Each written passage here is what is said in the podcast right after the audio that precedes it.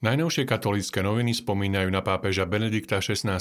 Mapujú rozlúčku so zosnulým pápežom vo Vatikáne, kde mu prišli vzdať úctu 10 tisíce ľudí. Pohrebným obradom za svojho predchodcu predsedal svätý otec František. Benedikt, verný priateľ ženícha, nech je tvoja radosť dokonalá, keď definitívne a navždy počuješ jeho hlas. Povedal pápež František v homílii. Osobný sekretár emeritného pápeža, arcibiskup Georg Genswein, v jednom z prvých rozhovorov po umrti Benedikta XVI. uviedol, že ho vnímal ako šťastím naplneného človeka. Bol hlboko presvedčený, že v láske k pánovi sa človek nikdy nemýli, aj keď ľudský urobí veľa chýb.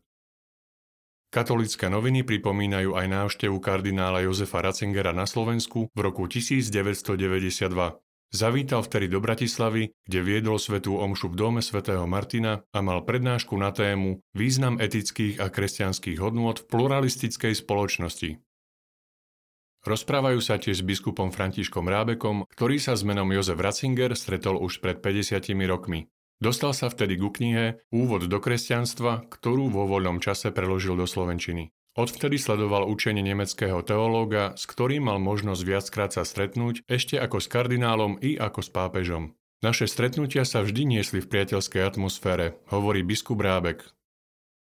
Katolícke noviny prinášajú aj profil mladého Jozefa Ratzingera. Roky jeho detstva a mladosti boli na jednej strane plné radosti, na druhej poznačené vojnou. Takmer každý deň sa doma spoločne modlívali ruženec a čítali si katolícku literatúru. V kuchyni vždy vysel obraz Pany Márie.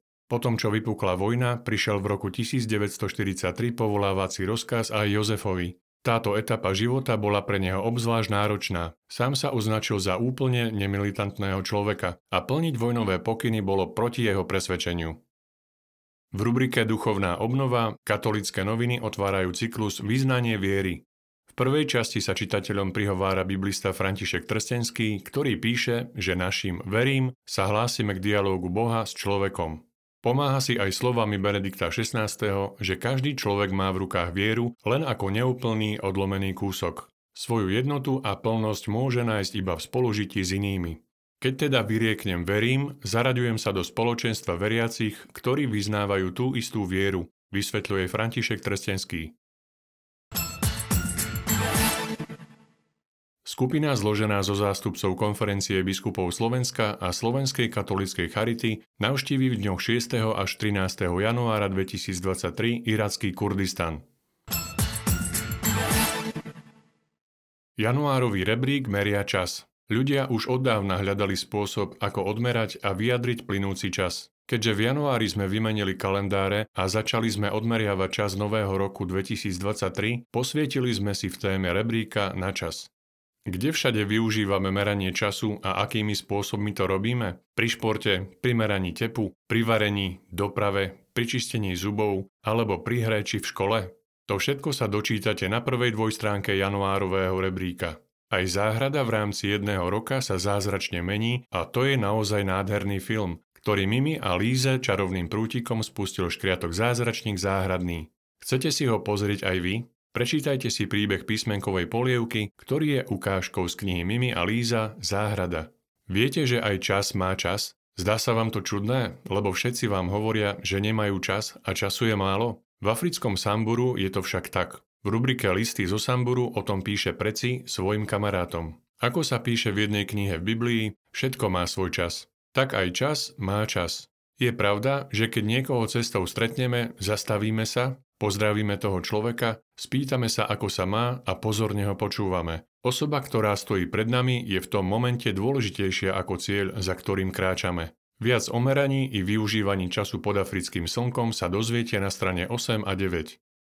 Aby bol náš čas po celý rok naplnený radosťou, ponúka stredná dvojstránka kalendár plný radosti, ktorý po vystrihnutí môže sprevádzať celú rodinu a pripomínať im dôležité dátumy, narodeniny, meniny, významné udalosti v rodine a podobne.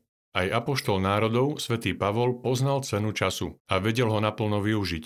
Pri ohlasovaní Evanielia prežil život plný dobrodružstiev a nebezpečenstva, jeho putovanie ho doviedlo aj do mesta, v ktorom veriacich prvýkrát nazvali kresťanmi.